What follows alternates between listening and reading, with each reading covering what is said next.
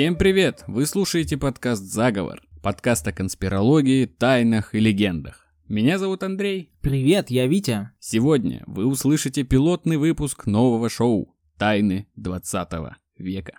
Шоу, вдохновленное одноименными журналами.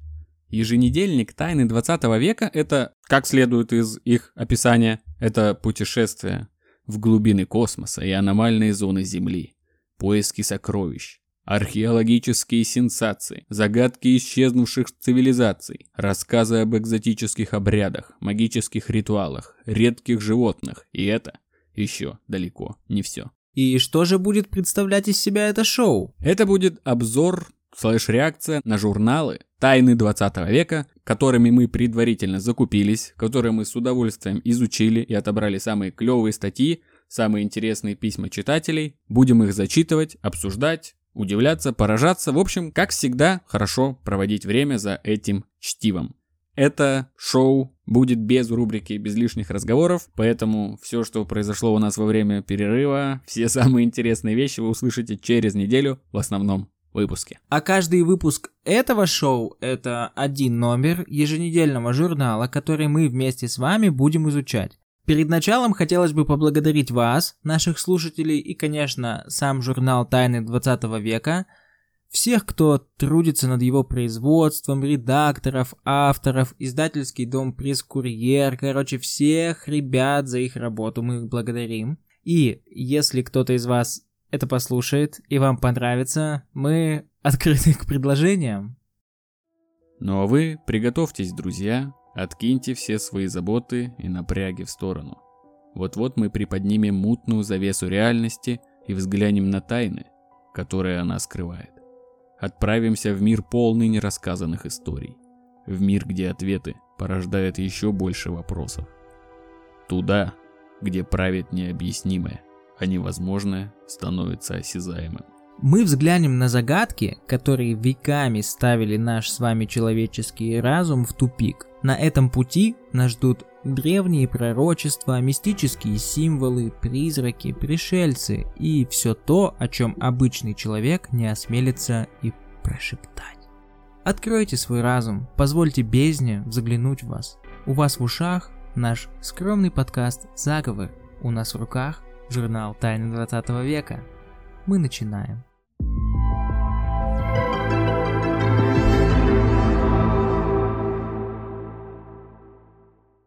Сегодня у нас номер от 22 июня 2023 года.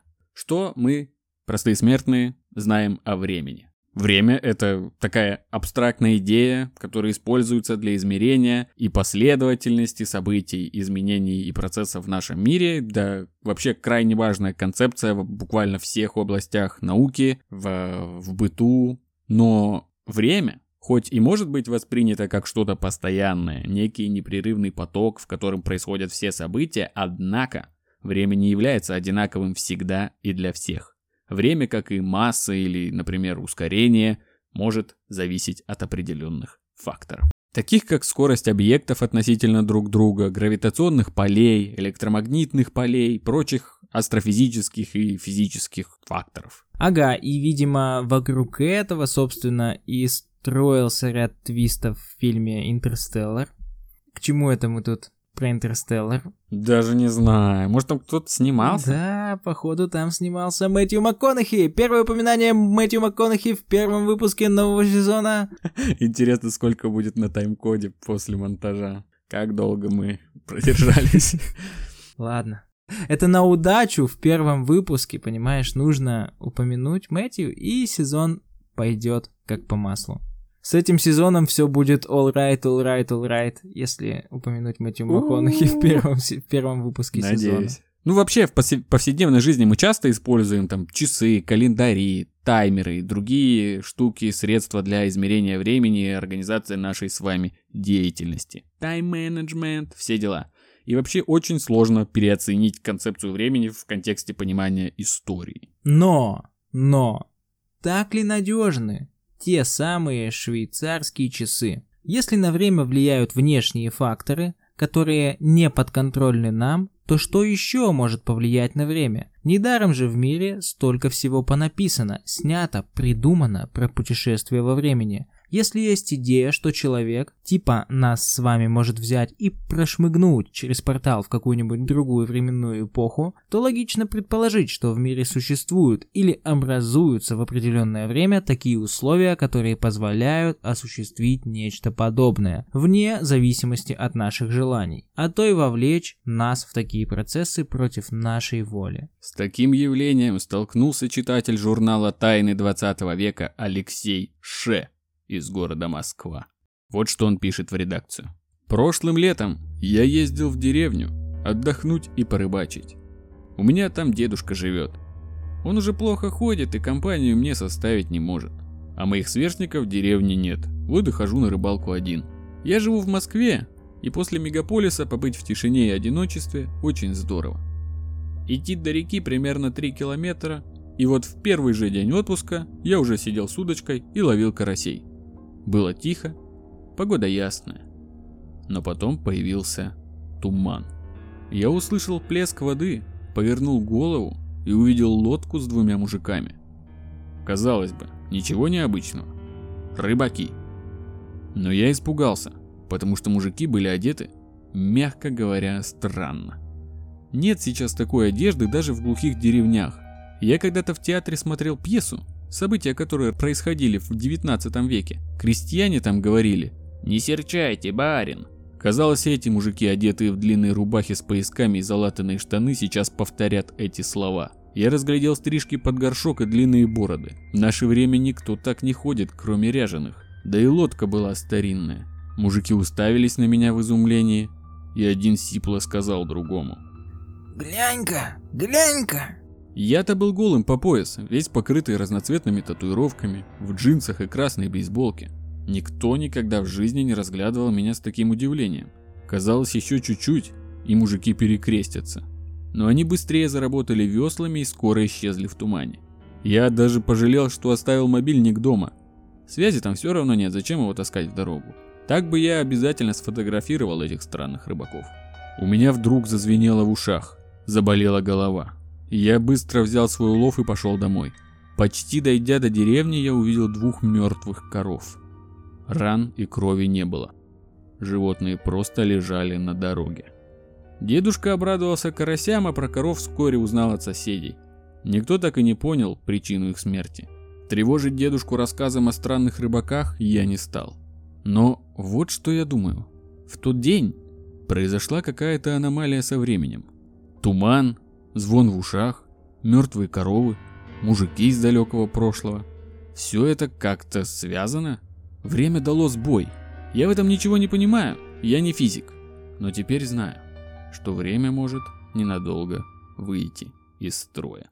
Ну, смотри, сейчас я понял, про что эта история. Эта история не про путешествие во времени, а про искаженность восприятия москвичами людей из провинции и, и про пропасть между ними. Да, все вообще просто. Да, типа он просто увидел двух мужиков, и ему это показалось крепотой. Потому что, ну, читатель из Москвы, он приехал в деревню, в наше время так никто не ходит, кроме ряженых. Типа, что? Возможно, это были просто люди из деревни, которые рыбачили. А он воспринял их как людей из далекого прошлого. У них не было татуировок и бород. Что это за люди? Не, ладно, бороды у них были. Да, но крафтового пива нет. Да, не, не было с собой крафтового пива. Они курили, они курили папиросы, а, я, а не HQD -шки. И, и поэтому он такой, крипота, это настоящий, это трэш. Ребят, come on, стрижка под горшок. Надеюсь, я никогда не попаду к вашему барберу. Сколько еще у тебя про москвичей шуток, Витя? Высыпай. Да ладно, я сам хожу к барберу хотя я не из Москвы. Но это типа что-то, в общем, про стере- стереотипизацию. Ну да, да, такой ответ на поверхности. Ну как объяснить тогда смерть двух коров? Какой-то выброс энергии произошел, который во время открытия временного портала, который погубил коров, а Челику, видимо, повезло, его по касательной задело и только лишь головной болью отделался. Еще я считаю, что вообще совершенно ошибка была не рассказывать об этом деду. Типа, вряд ли бы дед прям сильно разволновался, так что у него бы сдало здоровье. Прикинь, дед бы встал такой, внучок, пора рассказать тебе. Взял его за руку и отвел там, знаешь, На подвал. чердак. На... Нифига мы с тобой по-разному. как, как, как, как у деда, как у дяди Стена из Gravity Falls. И это типа русская Gravity Falls. Тоже лес, тоже деревня, блин. Ну вообще туман часто встречается в поп-культуре как что-то, откуда может появиться нечто не из этого мира, не из этого времени, как, например, у Стивена Кинга во мгле. Слушай, а прикольная концепция сериала провинциальный деревенский дед вместе со своим московским внуком прыгает по вселенным и спасает их от различных неприятностей. Ну все, это уже ТНТшники украли в главной роли Стоянов. Стоянов в роли деда. Стоянов в роли деда, да. А кто в роли Челика будет? Ну такой, чтоб с красной кепкой, татуировками и в джинсах. СТ. Он уже сам старый. Ну да, но он тоже с красной кепкой. Ну давай, давай, нужно что-то. Нужно сына придумать. Внука. Ну ладно, не обязательно. В целом Стоянов вытащит сам соло. Ну, Азамат Мусагалиев. Он во всех передачах сейчас, так что и туда его возьмут. Ну и, типа, знаешь, там все гэги будут основаны как раз вот на этом противоречии, что типа... Казах и русские, они родственники. Да нет, ну типа, москвич и провинциал. А, ну да, естественно, конечно. Так делаются обзоры. Вот вы сейчас в прямом эфире наблюдаете, как мы делаем обзор, э, живую реакцию на письмо Алексея Ше из Москвы. А, ну и подожди, да, ты сказал про мглу Стивена Кинга, а еще есть русский фильм, который так и называется «Туман», где русские парни нашего времени попадают в туман и воюют с фашистами и все такое. Ну да, популярная тема. Еще с джакузи та же история. А еще у нас с тобой есть общее такое воспоминание тоже. В какой-то момент можно было на долю секунды себя на такой мысли поймать. Мы как-то отдыхали, ездили на природу с друзьями, и там была речушка, ну, типа пешая тропа, природа, Мгм. гуляние. Да, было-было. И там была реч- ре- речушка, и там, видимо, какие-то... Помнишь, какой-то типа камелот или что-то такое? Там тоже по этой реке плыли плоты из огромных брусов, которые управлялись как-то странно, и люди тоже были наряжены в там древние одежды военных или типа того какие-то скандинавские или славянские, ну, наверняка какие-то славянские, тоже какие-то ролевые игры, тоже такое хобби. Может, он тоже на такой ивент просто попал. Но это если пытаться объяснить это как-то логично, то либо он просто повел себя как типичный мо- москвич из э, э, реприз КВН, либо попал на ивент каких-то ролевиков, которые крафтят себе лютые плоты и плавают по речкам, а потом устраивают реконструкции битв. Что, кстати, круто. Непонятно, что это было. Но у него болела голова и трупы коров. Мертвые коровы Мертвые коровы часто встречаются, когда на скотобойне, да? Когда появляется НЛО или Чупакабра, ну Чупакабра вроде овец обескравливает, а не коров. Ну и коров наверняка тоже. Но вряд ли это как-то связано с, Чупакраб- с Чупакаброй. Скорее всего, НЛО. Или просто, говорю, какой-то всплеск энергии, который был следствием образования портала во времени. Благо мужики испугались и вернулись в портал, то так бы и остались в нашем времени. И это был бы еще один ТНТшный какой-нибудь э, фильм от ТНТ Production про чуваков, которые бродят по нашему времени в этих косоворотах. Гарик Харламов в главной роли. Ладно, хватит уже. Ну, в общем, такая история. У меня максим... из такого максимально близкого к чему-то подобному в жизни случалось только, ну, вот тот мини-момент, когда мы встретили ролевиков, и какое-то, знаешь, дежавю, может быть, на это похоже, когда кажется, что ты это уже проживал, что-то... Ну, это вообще другое. Так что нет, со мной ничего подобного не происходило. Не знаю, как это оценивать. Странно. Да, история действительно странная. Хорошо, что все остались живы. Кроме коров. Коровы умерли, вообще нехорошо. Как сказал бы про эту историю Андрей Тарковский, хорошо, что все остались живы. Да, да. Андрей Тарковский убил корову. Да, он сжег ее. Ради, ради дерьмовых фильмов.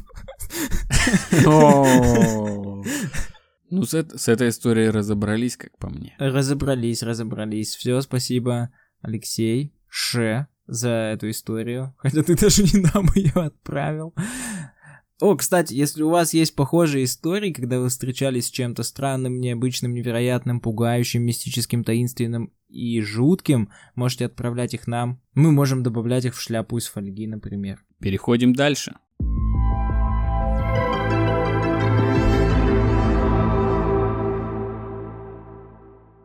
Ну что ж, отправляемся в морские глубины искать братьев по разуму там, ведь человечество уже не одно десятилетие ищет их на просторах космоса, хоть и не исключено, что эти самые братья по разуму обитают на нашей же планете, но только в толщах океанских вод. Мало того, они могут быть биологически близки нам как вид. В начальной стадии формирования Земли около 4,5 миллиардов лет назад планета была горячей и покрыта расплавленной магмой. По мере охлаждения поверхности Земли водяной пар, содержащийся в атмосфере, конденсировался и осаждался на поверхности в виде жидкости – воды. Это привело к формированию первых океанов. На ранней стадии существования Земли океаны были горячими и состояли из примитивных химических соединений. Со временем воды постепенно охладились и стали приютом для различных форм жизни, включая первые микроорганизмы. Либо, либо же, на третий день творения Бог сказал, собери себе воды под небом в одно место, и пусть явится суша. И стало так. Бог назвал сушу землей, а собрание вод назвал морями. И увидел Бог, что это хорошо. Может и так было. Кто знает. Кто знает. И вот 2023 год. И по разным оценкам от общего объема мирового океана исследовано от 2 до 10%. Имеется в виду, скорее всего, что исследования в областях океанографии, биологии океана, геологии океана покрывают всего от 2 до 10% всего объема мирового океана. В научных кругах даже шутят, что обратная сторона Луны изучена больше, чем морские глубины, а мировой океан это примерно 70% поверхности нашей планеты. Да, все эти батискафы, способные опуститься на почти 11 километров в Марианскую впадину, беспилотные всякие роботы, подводные научные станции, которые, правда, как правило, находятся на глубине до 100 метров, подводные лаборатории, зонды, все это пока позволило человечеству изучить мировой океан лишь на несколько процентов. И именно поэтому океан безоговорочно становится самым загадочным местом на нашей планете. И именно туда нужно отправляться на поиски всего самого таинственного, неизведанного и пугающего, в том числе нечеловеческих цивилизаций. На что вообще способен наш человеческий вид в водной среде? С какой скоростью человек может плыть? Рекорд, по-моему, если я не путаю, 9 км в час, и это по водной поверхности а средний взрослый мужик может задержать дыхание на 90 секунд. А рекорд Гиннесса в этой области, в этой сфере, принадлежит хорвату Будимиру Шобату. 24 минуты 37 секунд. И это в статичном положении с предварительной оксигенацией. То есть они перед установлением рекорда 30 минут дышат стопроцентным кислородом, супер нашпиговываются в общем им, чтобы дольше его расходовать. Для сравнения, без этой процедуры рекорд составляет 11 минут 35 секунд, то есть в два раза меньше. И если подводить какие-то итоги, то человеку даже со всеми его технологиями в водной среде даже обычный тунец даст прикурить. Но есть у этих дисциплин и свои, теневые, неофициальные рекордсмены, чьи результаты могут повергнуть в шок. 1991 год. 70-летний индийский гуру Равинда Мишра, задержав дыхание 6 суток, занимался медитацией на дне озера. Это якобы было проделано в присутствии сотен очевидцев и групп серьезных ученых. Так, например, там был доктор Ракш Кафади из университета в Калькутте, который вместе с двумя своими сотрудниками вел постоянное наблюдение за гуру с помощью специального прибора – Йог все время сидел на глубине 19 метров в позе лотоса, прибитый свинцовым балластом. Как только йогу надоело, напомню, прошло 6 суток, старый индус всплыл, отряхнулся и вообще чувствовал себя в абсолютном порядке. Временной результат был зафиксирован и равнялся 140 часам, 16 минутам, 22 секундам. И походу это был какой-то особый год в подводном нырянии, потому что в том же 91 году филиппинский рыбак Хорхе Пакина из города Ампари тоже осуществил свое феноменальное погружение. Без специальных приспособлений, аквалангов и также не применяя чит-коды в виде йогических практик, простой работяга-рыбак продержался на глубине 60 метров 1 час 50 минут. Опять тут якобы есть пруфы, которые, я уверен, никто не сможет найти. Ну, я пробовал пару минут поискать и бросил эту затею, потому что, типа, ну чё, вряд ли я реально смогу найти видео, которое якобы снимали, а его снимали. Потому что там присутствовала Американская ассоциация ныряльщиков, судя по тому, что можно найти в интернете, они там были и снимали это все. Но что-то видео нету. А еще из интересных фактов. У племени Макен, другое название которых морские цыгане или морские кочевники, которые обитают в Таиланде, есть особенность, связанная с их зрачками. Они обладают способностью изменять размер своих зрачков, чтобы адаптироваться к разным условиям видимости под водой, то есть полностью контролируют узость своих зрачков. Вообще это физиологическое явление, известное как миоза. При миозе зрачки сужаются, что позволяет более точно фокусировать свет и обеспечивает более ясное зрение в подводных условиях, например. В племени Макен эта способность может быть более развита, чем у большинства людей, благодаря их привычке погружаться в воду и проводить там много времени. Видимо, это их такой лайфстайл, они постоянно под водой, за счет этого живут и кайфуют. Возможно, это как-то сказывается на их зрении на, на поверхности, на суше, но в любом случае эти чуваки прокачали себе такую способность. Интересно, еще передается она по наследству или это просто у каждого э, надо вытренировывать как-то, набивать, и см- сможем ли мы такое провернуть? Кто знает, кто знает, может мы тоже прибьемся к морским цыганам и будем тусоваться в Таиланде. Кушать сырую рыбу, наверняка они едят ее сырую, не знаю, почему я так подумал. Ну и вообще, поэтому разделу, так сказать. Индусы, медитирующие индусы, это вообще загадка. Я думаю, что мы еще к ней вернемся и обратимся, потому что Тугдам, Тугдам это практика, ну, при которой вот эти монахи после смерти поддерживают жизнедеятельность, и, кажется, это даже фиксировали ученые, и типа одна из супер необъяснимых штук. В общем, надо разобраться чего это они там такого себе могут намедитировать? Слышал что-нибудь про Тугдам? Нет, я не слышал ничего про Тугдам, но я подумал о том, что... Ну, хотя это уже 91 год, уже волна такого лютого хайпа и,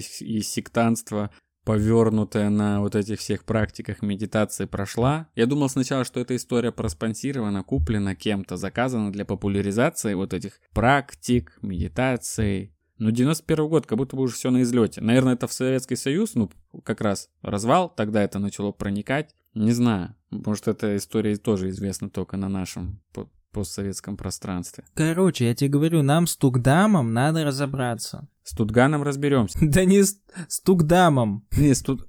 Я понял. С Топгамом... Как он? Топгам? Тугдам. Тут там? Топ Гир, я же говорил.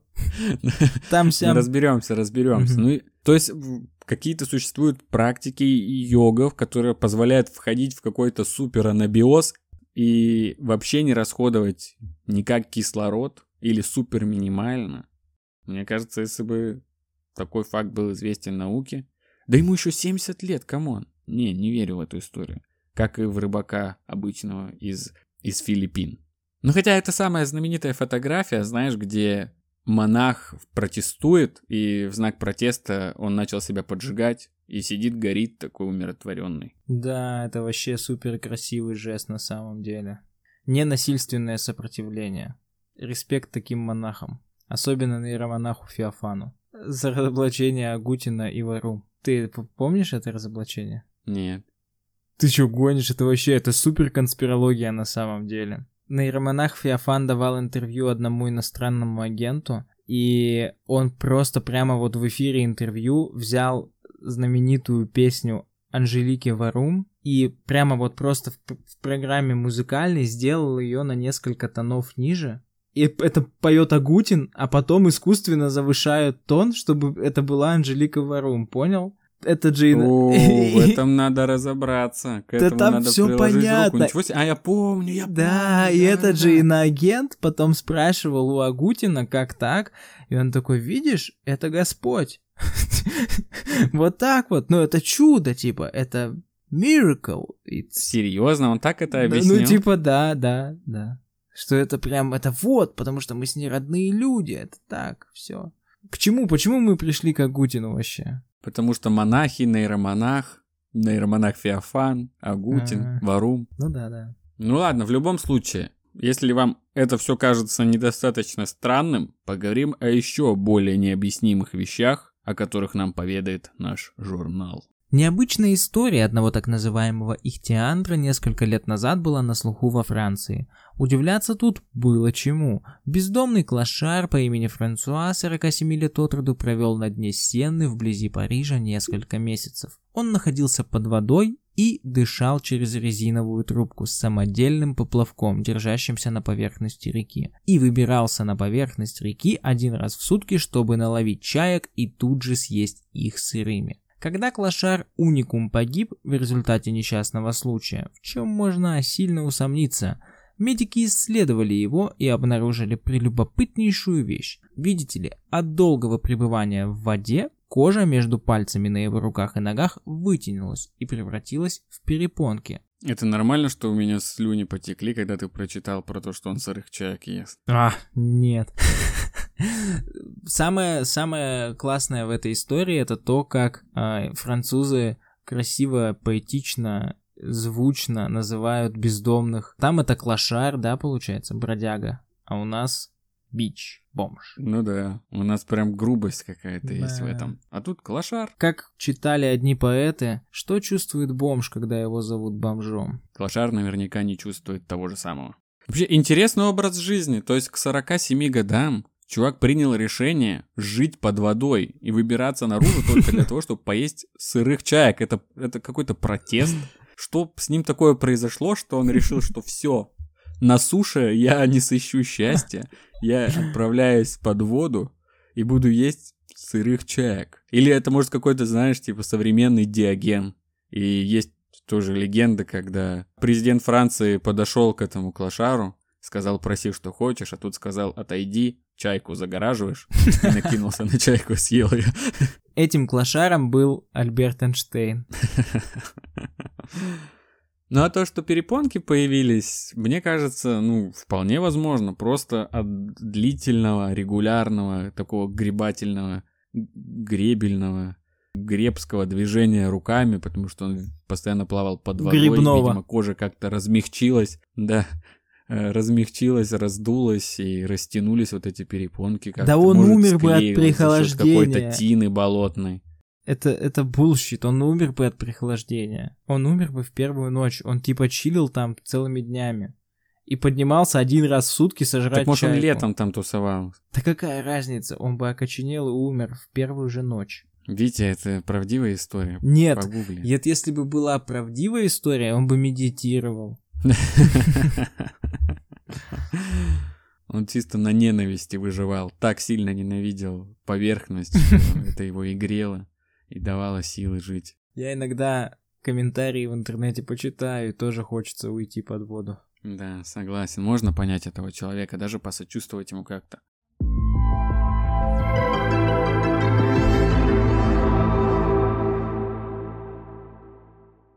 А мы отправляемся чуть в прошлое и прочитаем еще одну широко известную историю про человека-рыбу, который еще 350 лет назад, в конце 17 столетия, сделал знаменитым поселок Льерганес. Франциско де ла Вега Касар еще мальчишкой поражал уникальными способностями к плаванию.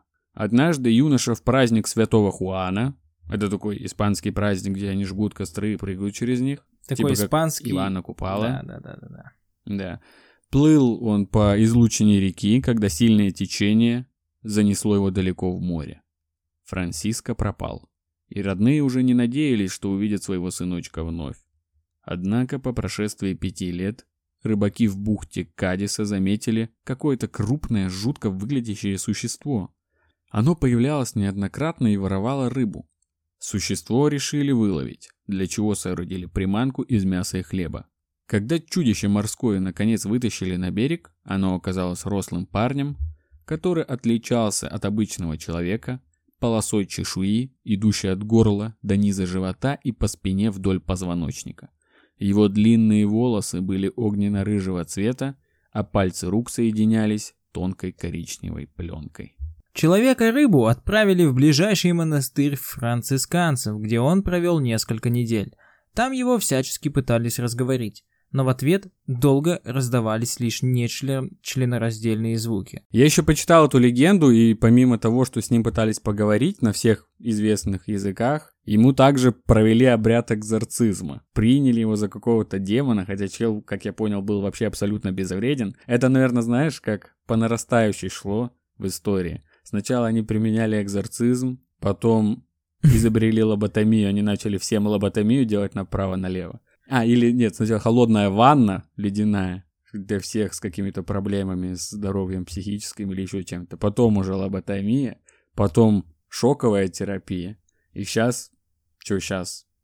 Таблетки, которые вызывают зависимости, сводят с ума, что-то такое. Слушай, а как думаешь, они играли в хорошего монаха и плохого монаха, когда пытались его разговорить? Да, я думаю, они все приняли, что можно. Ну, типа, знаешь... И кнут, и пряник, ролевые игры. На самом деле, мне кажется, игра в хорошего монаха, плохого монаха даже имела под собой некое основание. Ну, в Писании же тоже там, знаешь, типа, то супер добро, мир, любовь, позитив, то жесть и кара, и поплатитесь за все. И вот они могли так же. Ну да. Наконец пленник произнес «Лирганес». Туда тот час отправили человека. Ихтиандру организовали встречу с матерью, и она признала в нем своего пропавшего сына. Тот стал жить в родной деревне, но полноценным человеком так и не стал. Франциско молча слонялся по двору и изредка произносил отдельные слова, но ничем не интересовался. Так минуло два года. И однажды он побежал к реке Мьере, которую знал с детства, бросился в нее и уплыл. После этого его больше никто и никогда не увидел.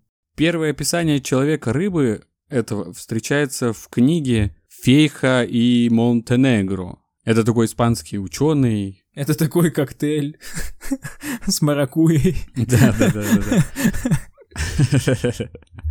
В общем, в этой книге содержалось множество исторических фактов. Он собирал, видимо, весь все народные какие-то истории, байки, много имен, много дат. Фольклорист, короче. Да-да-да, по, по утверждению самого автора, он сначала и сам в эту историю не верил, когда ему рассказывали. Но вот эти самые рассказы очевидцев, а также просмотр некоторых документов убедили его, что какой-то человек, которого описывали свидетели, и вправду существовал. И сейчас в Лирганесе, на, на родине этого морского чела, стоит памятник этому самому Франциску. Первое, что приходит на ум, что это какая-то сказка, какой-то фольклор народный, да, местный, но какая... Обычно в таких историях есть какая-то мораль. Ну какая мораль? Дети, не плавайте в день Святого Хуана в реке или в плохую погоду в реке. Но зачем тогда все плохо закончилось. Хотя, знаешь, вот эти старые сказки, оригинальные сказки, которые мы знаем как такие детские рассказы, изначально писались как что-то такое жуткое. Да, да, да, конечно, братья Грим, их сказки были жуткими. Да, может тут тоже что-то из такого разряда, просто нагнать жути, перепугать детей. Ну тогда это не так уж и жутко, никто не свой умер, ничего образ. такого. На самом деле, смотри, у меня есть версия. Итак, все мы знаем, что существуют супер редкие заболевания, которые встречаются там один на миллион, один на 10 миллионов и так далее. То есть отклонение крайне-крайне редкое. И тут скептики скажут, да не может быть такого, прыгнул в воду, стал ихтиандром морским, короче, и все такое, но что если он обладает уникальной способностью? Он один на 7 миллиардов, или сколько там было нас за всю историю, вот Вероятность такая, один на много миллиардов. Обладает исключительной мутацией, он очень быстро эволюционирует. Он попал в воду ребенком начал тонуть, и его организм адаптировался так быстро, что у него выросли жабры буквально в тот же момент, чтобы он мог продолжить жить. Пусть скептики объяснят мне, почему это невозможно. Почему? Вот такая мутация, такое отклонение. Вы же скептики верите в теорию эволюции? Вот объясните мне, почему она не может быть ускорена в миллиарды раз в одном конкретно значим взятом случае. Объясните. Так, сейчас Важно, важно, что мы это зафиксировали, потому что если когда-нибудь эту болезнь, мутацию, ну, скорее всего, это суперспособность, но когда ее обнаружат, ее в твою честь Витя назовут. Да. Ты ее открыл только что. Поздравляю вас с открытием, коллега. Спасибо, коллега. Ну, еще видишь, у него нет жабер. А может, они просто на животе, как у Пучины. Пучина из пацанов, сериал «Пацаны». Пучина. А. Пародия на Аквамена. Ну ладно, в общем, я считаю, с этим разобрались. Да, согласен.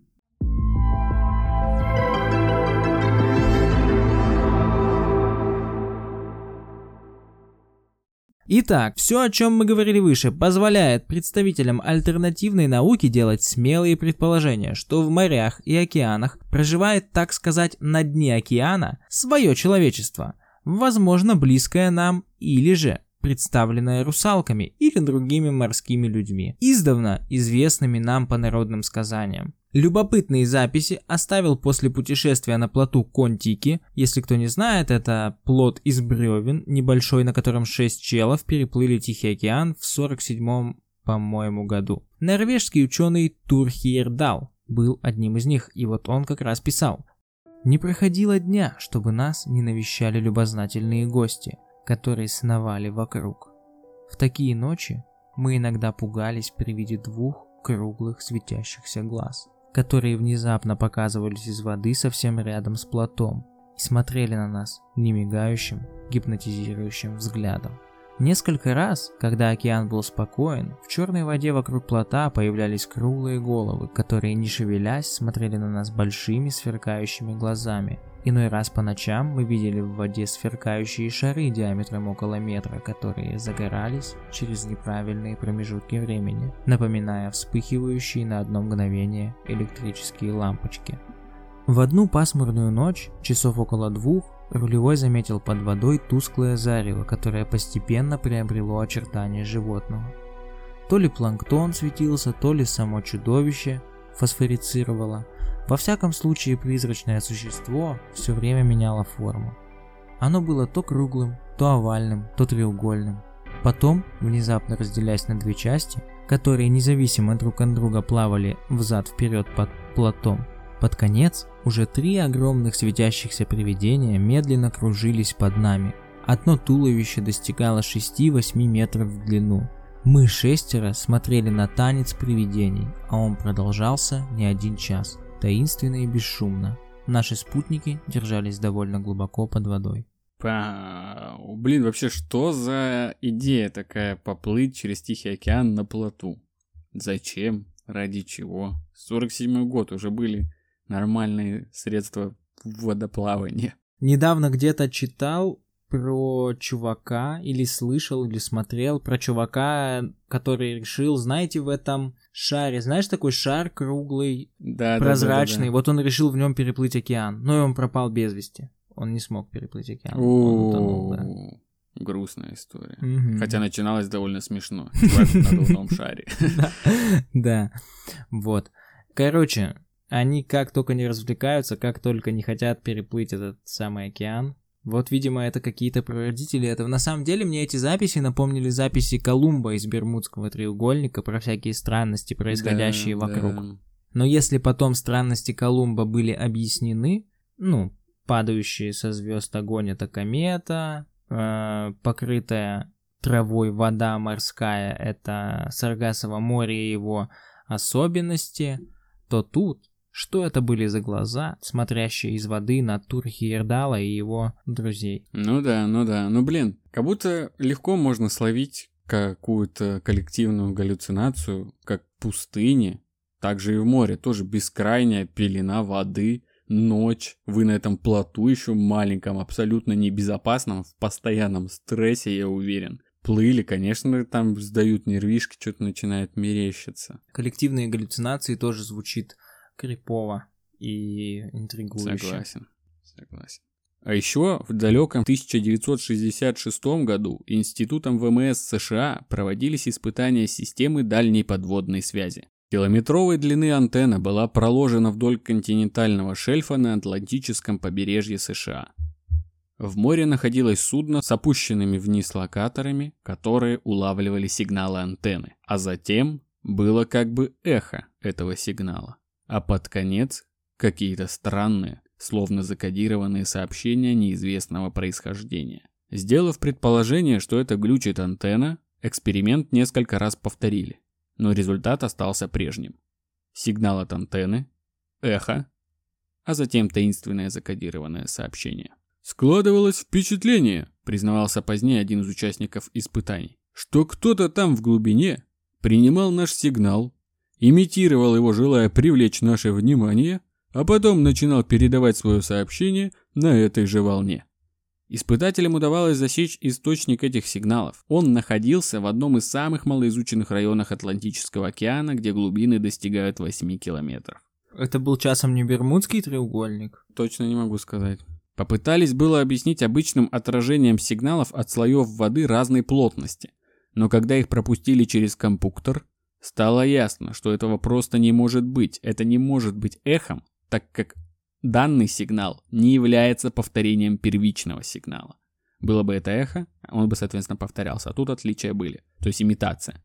Следовательно, сделали вывод военные эксперты, что с дна океана кто-то неизвестный вел закодированную передачу на неизвестном земляном языке. Вполне естественно, что после этого эксперимент был засекречен. Что же в конечном итоге выяснили специалисты ВМС США, так и осталось тайной, покрытой густой пеленой мрака. А еще раньше, 13 марта 1963 года, ВМС США проводили у берегов Пуэрто-Рико учения по противолодочной обороне. Ага, это где-то это где-то в Бермудском треугольнике, да. насколько мы знаем. Не зря мы вспоминали Колумба. Да-да-да, послушайте выпуск про Бермудский треугольник для полноты этой картины. Да и вообще он классный. Да, он потрясающий. Во главе авианосной поисковой ударной группы был авианосец УОСП которые сопровождали пять эскортных кораблей. Ну, это, как вы понимаете, корабли с эскортницами. Ладно, нет, эскортные корабли это просто корабли, которые, которые сопровождают и прикрывают основной корабль. Такие типа телохранители. Также этот состав включал крейсер, фрегат и несколько подлодок и противолодочных самолетов. Как вдруг почти вся эта армада начала докладывать на флагманский корабль о фиксации гидроакустиками неопознанного подводного объекта перемещающегося под кораблями на глубине примерно от 4 до 6,5 километров со скоростью 100-150 узлов, это примерно 300 километров в час. При этом объект маневрировал в пределах обширного района. Его водоизмещение оценили в примерно 15 тысяч тонн. Командующий Атлантическим флотом США в Норфолке, штат Вирджиния, назначил специальную комиссию. Изучив материалы, ее участники пришли в замешательство. Подобные характеристики были недостижимы как для американского, так и для советского кораблестроения. Так что океаническая цивилизация ихтиандров вполне может быть в технологическом плане даже более развитой, чем наша. На такой ноте заканчивают статью про ихтиандров Валдис Пейпинч из тайн 20 века. Ну что, загадочное место? Конечно, там могло произойти всякое. Конечно, конечно. Блин, круто. Наверняка у военных куча такой фигни лежит где-то в архивах, в документах засекреченных. Блин, ВМС США когда-нибудь мы ограбим ваш архив. Ну и вообще, знаешь, если бы я, если бы мне нужно было найти какое-нибудь место для того, чтобы проворачивать секретные штуки, я делал бы это возле берегов Пуэрто-Рико. Потому что звучит так, как будто в Пуэрто-Рико все время коктейльная вечеринка, с такими этими зонтиками в, в стаканах, ну, в да. бокалах. Они все в очках, в панамах и танцуют. И такие, назовемся Пуэрто-Рико. Вот так, вот так это все выглядит. Пляжно-танцевальное название, да. Да, ну типа, не хочется никакой город обижать, но мало какой город называется так же, как Пуэрто-Рико. Скорее скорее Я бы даже сказал, никакой город в мире не называется так же, как Пуэрто-Рико. Скорее всего, ваш город называется Каменно-Устюгск. Железнобетонск. Блин, мне кажется, в городе Железнобетонск, если бы такой существовал, самый частый способ суицида был с разбегу об стену кирпичную. ЖБ. Ну, я не знаю, конечно, вывод такой себе, да, что вполне может быть в технологическом плане более развитый, чем наша. Во-первых, если говорить об этих сигналах, которые сначала имитировала нечто, потом пыталась что-то на своем сказать, это звучит довольно примитивно. Знаешь, как сказал кому-то привет, первое, что он отвечает, привет. То есть, скорее всего, просто повторение того, что ты сказал, mm-hmm. Из-за того, что нечего больше сказать. А потом уже что-то просто на около зверином, наверное. Но если это прям какое-то сообщение зашифрованное, я уж не знаю, смогли ли это они точно определить, что это что-то внятное по структуре, видимо, похожее на что-то приветственную речь какую-нибудь подводного народа. Черт его знает. А нам надо было начать, наверное, с «Вы готовы, дети», да, этот выпуск. Упустили такую возможность. Ну, закончим. Вы готовы, дети? Да, заканчиваем. Мы, мы же заканчиваем, мы переходим к концу, можем сворачивать удочки. О, да. На сегодня сворачиваем удочки. Да, да, сушим весла, сворачиваем удочки. Склеиваем ласты. Ну нет, нет, нет. Это, это хейтеры. Так, ладно. Это хе- хейтеры. Это вам. А вы пишите, кто, по вашему мнению, проживает на дне океана. О, да, пишите, пишите свои версии. Может, какая-то история вам знакома или зацепила вас. Еще мы не сказали об этом в начале. Скажем сейчас. Подписывайтесь на наши социальные сети. Мы есть в Телеграме, ВКонтакте. Там много всего интересного. Нам будет очень приятно и поможет нам в дальнейшем развитии, конечно же. А, ну и оставьте отзыв на Apple подкастах. И по традиции, по дивной традиции, направьте нам в комментарии рыбку на ваше усмотрение. Кто какую рыбку отправит. Есть повод проявить себя. Выберите самую классную рыбу, по вашему мнению. И, конечно, кроме рыбы, можете еще написать, как вам новое шоу. Тайны 20 века. Лайф-обзоры. Удивительные. Неповторимые. Уже всем полюбившиеся. Как вам это? Как, вам это шоу? Как вам Да, да, да, скорее всего, даже опрос устрою на этот счет, чтобы какое-то понимание было. Ну, можете, конечно, написать Развернутое мнение всегда вообще круто. И респект. в почете. Да. Ну а на этой ноте мы заляжем на дно на неделю. Половим чаек и через неделю услышимся с вами. Уже с основным выпуском. Спасибо, что слушали нас. С вами был подкаст «Заговор». Пока. Всем мир! Подводный мир.